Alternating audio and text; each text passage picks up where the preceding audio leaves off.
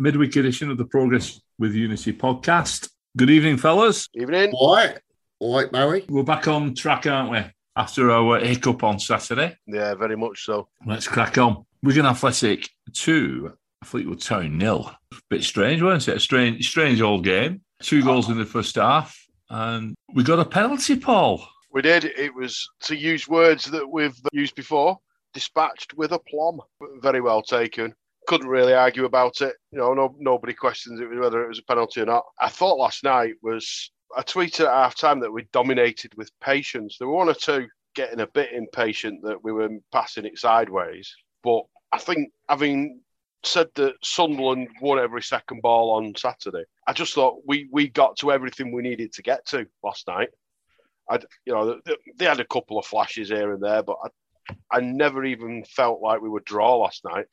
Just thought from the from like two minutes in, I thought, wow, we're going to win this because they just looked so composed and in control. Yeah, well, I think Fleetwood had a couple of chances early doors, but it kind of showed us that the reason why they are where they are because they were woeful in, in executing them chances. Uh, the Amos, the Amos, a couple of times where he had to do some saves, low saves down down to his right, but I think they were routine more than anything else. Yeah, yeah, yeah, exactly. I, I don't think he was. I don't think anybody was put under any real pressure to the point where they were panicking last night at all. We just, we just, for me, we just looked so in control. It was really good to see. I, I thought it was nice and refreshing to see players that, you know, when they go into challenges, they were getting up and carrying on. It was absolute novelty after that Sunderland team on Saturday. Yeah, it, you know, it, it was. I, I, thought we responded well to that defeat, and, and, we, like I said, we knocked the ball around nicely, and we we uh, played with patience and created the chances. Darikwa's effort, like you say, it was he raised his arms and it struck his hand. Definitely a penalty. And then five minutes later, we had a breakaway. Uh, Will Keane involved. Lovely ball out to Callum Lang, who then fed fed in James McLean on the edge of the box, and he he fired one in with aplomb. yeah, bit a, a, bit of a daisy cutter. Yeah, yeah, picked the spot well from from where he was. He didn't just like leather it goalward. He, he, he picked the spot and hit it with some pace into the corner. I think while we're talking about James McLean, we might as well get straight to it. Get to the elephant in the room. yeah. Red card. God, Joe Garner. What an absolute thug. Uh, when, when he used to play for us, I used to think to myself, why does he just want to fight people? Just play football, Garner. And he used to annoy me. And he came on last night. The first thing he did was elbow James McLean in the gut, uh, and he was going in late on everyone and punching people and kicking. Awful. Uh, I've spoken to a Fleetwood fan today who said he felt sorry for James McLean and Joe Garner's. The you know the Fleetwood fans to a man have said that it's disgraceful what he's done because he's been out for the past three or four weeks, missed a load of games. He's come back. He's played 10 minutes and he's out now for three games because he got sent off because he's a dickhead. And, and, and that's what he is. Yeah, I, I mean, you've got to put that down to, like you say, his style of play. He's playing with adrenaline running. And if he's been missing it for a while because he's been out injured, he's coming in too pumped up. But then that's that's down to man management, isn't it? You've got to manage your players. And if you know that's the type of player he is, you tell him to calm down and behave himself. Don't pump him up anymore. Calm him down. Man management. But, yeah, but yeah, he's 33. He, he, he should yeah. know this. He's come on. He's come on to noble play, and, and it was in the 97th minute. So he's not looking to gain an advantage or anything. He just wanted to kick off with James McLean. Yeah, it makes you wonder whether there's an underlying tussle that they've had before, doesn't it? Maybe. I think the underlying thing is uh, Joe Garner's a plonker and he's a bit of a thug. And, and the other thing as well, it's all very cowardly, isn't it? Cowardice you know, like kicking people in the back of the leg and head butting them uh, when he's jumping up. And yeah, because you know nothing's coming of it, don't you? Yeah, and you the thing with James, well, like James McLean's, James McLean's released a statement today saying that you know he, he, he's uh, he's sorry he's going to be missing three games, but he's not going to be kicked, punched, and head butted uh, without defending himself. And that's exactly what it is. If you watch the incident, as Garner's head butted yeah. him, he's grabbed his head and then Garner's stop him. Yeah. Garner's wrapped his arms around McLean's waist and wrestled him to the floor. And then, of course, all the publications, The Sun, for example, which I Oh, hate to mention. Yeah. yeah, saying McLean gets booked for wrestling a player to the floor. It was an absolute disgrace. Something needs to happen about this now. It really does. The treatment McLean gets with the amount of, of abuse he's getting. Yeah, there was that Sunderland supporter that came over with his kids from Ireland, didn't he? Irish, Irish supporter who was uncomfortable in his own crowd because of the abuse that they were giving McLean on Saturday. Yeah, so so we ended up losing losing James McLean for the last second of the game, but more importantly, we could well, we are going to end up losing him for three games for the next three matches, which which are Wimbledon at home, MK Dons away, which is the big one, and then Morecambe at home. Or is it Crewe away, isn't it? It's Crewe away before Morecambe at home. So there's the games that we're going to be uh, missing him for. Pity. Well, But pity. it, Yeah, would be, it would be available for the um, Football League trophy, the Papa John's trophy. Uh, and, and also if we get the, the final. Some sometimes these absences for the wrong reasons do come back and help you because he's having, you know, he, he- he's apparently he's had injections here and there, hasn't he? So he's getting a couple of weeks of rest when he, he perhaps needs it. He obviously wouldn't want to, but the, the enforced bit of rest. Sometimes that just just helps for the last few games of the season when he comes back. If there was a perverse positive to it, that would be it for me. We've also lost uh, Tendayi Darikwa and Graeme Shinnie for two games. And I'm not sure what uh, Stevie Humphrys's injury was, whether it was a concussion injury or just a head head wound. Uh, but hopefully he's all right, and we're not going to lose him either because best you start getting a little bit thin on the ground, don't you? You're taking all these Well, players out. Yeah, there was a point where I thought he was changing his shirt and coming back on, which does suggest it's a cut wound rather than a rather than a concussion. And, Yeah. and oh, obviously that picture of him with the headband's been going round. So hopefully that's just tidy Well, itself up and be right for Saturday. The thing with a cut as well is the pro- the problem is it often keeps opening itself back up, doesn't Yeah. it? No matter what you do with it, and then it keeps having to come off, and that's not good for anyone, is it? So uh, if it sounds like to me past the concussion protocols, uh, if he was looking to come back on, so hopefully he's he's going to be available because you know we need as many many players as we can during the next uh, two to three weeks. The stats from the game were 55% possession. We had 20 attempts with five on target. Fleetwood had six with two on target. Fouls, 11 apiece, but we picked up three yellows Darikwa, Power, and McLean. And obviously, McLean and Garner got a red apiece as well, straight reds. Uh, the attendance was 8,627 with 275 away supporters. The man of the match was voted for by Progress with Unity listeners on both Facebook and Twitter. It's a new one. We've got a new one. Graeme Shinnie. So congratulations to the wee Scot. And uh, well done, lad, picking up your first man of the match. So well done, Graeme Shinnie. I thought he had a, a, a decent game. Uh, was that our first red card of the season, Barry?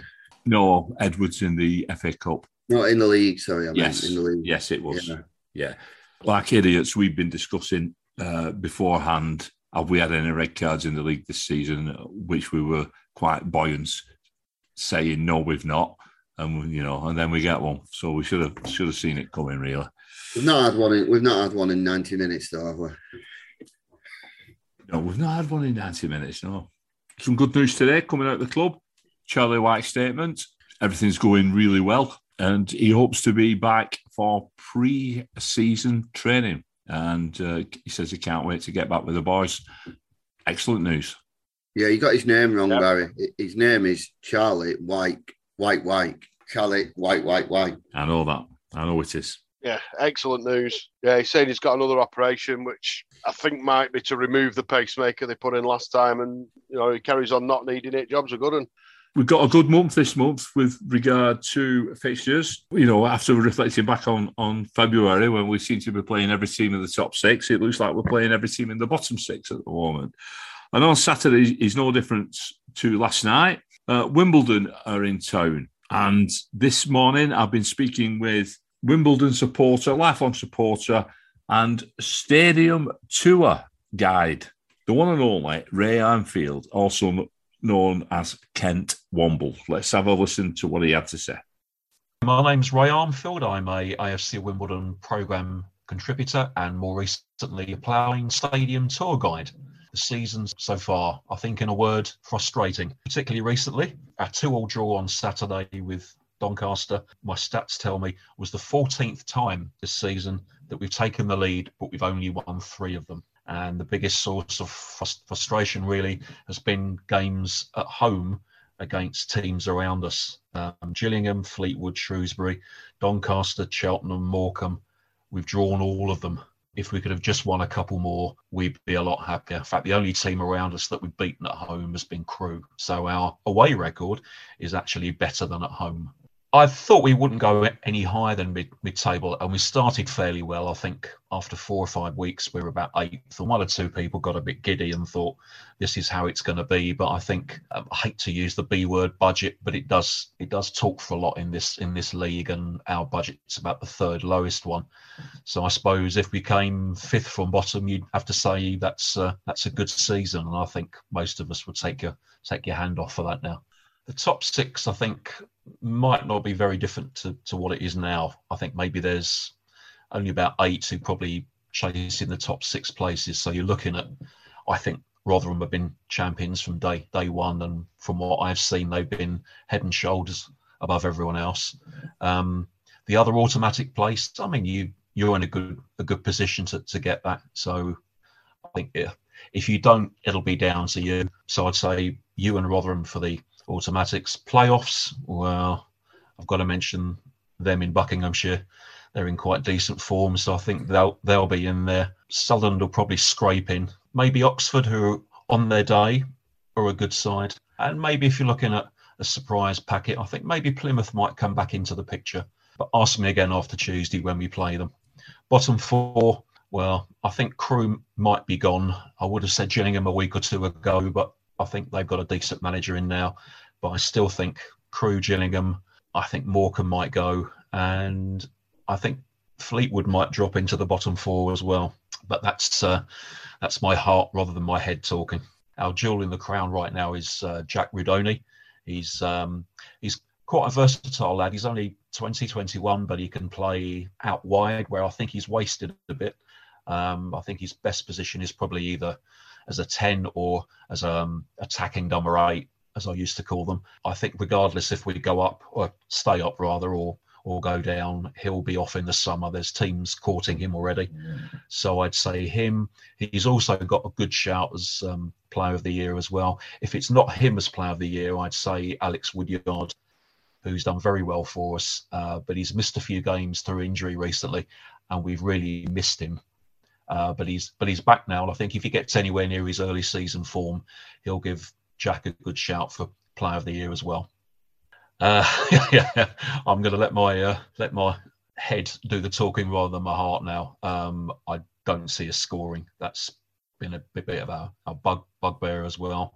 Um, I was kind of kind of hoping that you'd get a good result last night for two reasons. One, so that you'd get the Sunderland game out of your system. Secondly, because obviously beating Fleetwood would, would help us.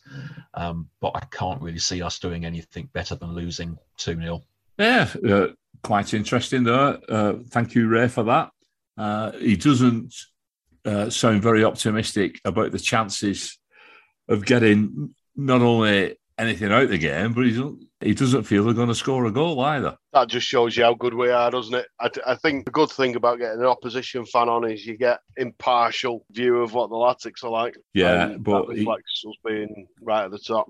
Yeah, he, he, he does he, he, does worry for for this uh, season for Wimbledon though, and it's a shame really because uh, he was talking about budgets and and the fact that they've got the third lowest budget in the league. And and I think sometimes it, you know, your, your league table position at the end of the season does correspond to your budgets. And you know, uh, we know this anyway, don't we? Like last season, you need a good manager though. I said to him, you need, "It's all right having the money, but you need a good manager to do it to get to get yeah. the team playing well." Yeah, when you think where they've come from, the budgets are hardly surprising, are they? But you know, again, it's like us. Sometimes you stop and think, where where where have we been in the last twelve months, and where are we now, and put it into perspective. You put their history into perspective. They're still doing well, aren't they? Right, should we have some ref watch? Right. The referee on Saturday will be Oliver Langford from the West Midlands. Oliver Langford has been on the national list of referees since 2008 2009. So he's got quite a bit of experience. This will be his 13th game referee in the Latics. Now, if you think that Ref Watch, we've sat here and uh, told you about some horror referees that, that have been coming, wait for this one. The last Latics game he refereed was in February 2020, a 2 2 draw against Middlesbrough at the DW Stadium where he booked six Latics players, four Borough players, and sent off Shay Dunkley after 62 minutes. So I think we know what's coming on Saturday. Of his 26 games so far this campaign, 17 have come in the Championship, four in League One, and three in League Two, and two in the EFL Cup. His card watch for this season 26 games, 102 yellows, two reds, and four penalties. That's Oliver Langford, who will be refereeing on Saturday. Let's get on to some previous and the form. We've met 15 times, we've won five, four draws, 60 feats. So they've got the edge. The first meeting coming way back in September 78, first season of the league, lost 2 1 away at Plough Lane. We also lost a return fixture by the same score in Feb 79. Early in this campaign, we went down to Wimbledon, we won 2 0. Paul Kalambayi, own goal, and a James McLean strike, both coming in the second half of a game that we dominated. We've never beaten the AFC Wimbledon at the DW Stadium. We had a 1 1 draw in 2018 and a 2 3 defeat last season. Currently, AFC Wimbledon are 20th in the league, 33 points for 34 games. Recent form, not great. Lost, drawn, lost, drawn, drawn. 17 away games so far this season. 16 points, four wins. That's at Donny, Morecambe, Lincoln, and Accrington. Nine defeats and four draws, 18 4, 29 against. They drew on Saturday at home with Doncaster in the Desmond and are currently on a run of 15 games, 16 old comps without a win. Just 11 goals in those 15 games. And the last win was at Aki on the 11th of December. Over to Barry for the predictions. Yeah, I think it's going to be a similar game to Tuesday evening and with a similar result. So I'm going for a 2 0 Latics win. Yeah, I think I think the biggest prediction will be whether or not Nick Taylor, who's been making his way from Kiev, will make it back for the game. Hopefully, he will. Nice and safe and sound. I think. I think as far as the game itself goes, we are hopefully going to do exactly what we did last night: boss the midfield, boss the game, complete control, complete patience, and win two 0 I can't be bothered being the same as you two. But Barry said similar when actually meant the same. Paul's gone for the same. I'm going to be a little bit different and go for Wigan Athletic three, Wimbledon nil, and it'll be party time. Well, that'll be a great result, that because it'll be uh, it'll be another win, another three points. It'll be one defeat in our last five games, so we'll take that. Uh, Saturday sees some interesting fixtures in League One. Cambridge v Shrewsbury. Charlton play the greatest team ever, Sunderland. Cheltenham, uh, Cheltenham and Doncaster Rovers, Crewe Alexandra, Wycombe Wanderers, up the Alex, Fleetwood and Ipswich, Gillingham play the other greatest team ever, Bolton Wanderers, Lincoln City play Sheffield Wednesday, come on the Imps, Oxford and Burton, Plymouth play Morecambe, up the Shrimpers, Pompey play Accrington, Rotherham play MK Dons, come on Rotherham, give them a pasting and Wigan Athletic play AFC Wimbledon. Oh, come on, yeah, in, that, that game. Rotherham are paced in. No, no, no, no, Paul. Yeah, no. We, want the, we, we, we were in the top two. We want the title. No. And I agree with Barry on that one. And remember, on Saturday, it's her game too. So that'll be a great occasion. And uh, before I forget, there's a, uh, there's uh, our women's podcast out at the moment. Great listen with Lisa Nandy, Caroline Molyneux, and Megan Walker. So until Sunday, can we just say it's a goodbye from me? Up the A lot of love. A lot of love from me. I love you all.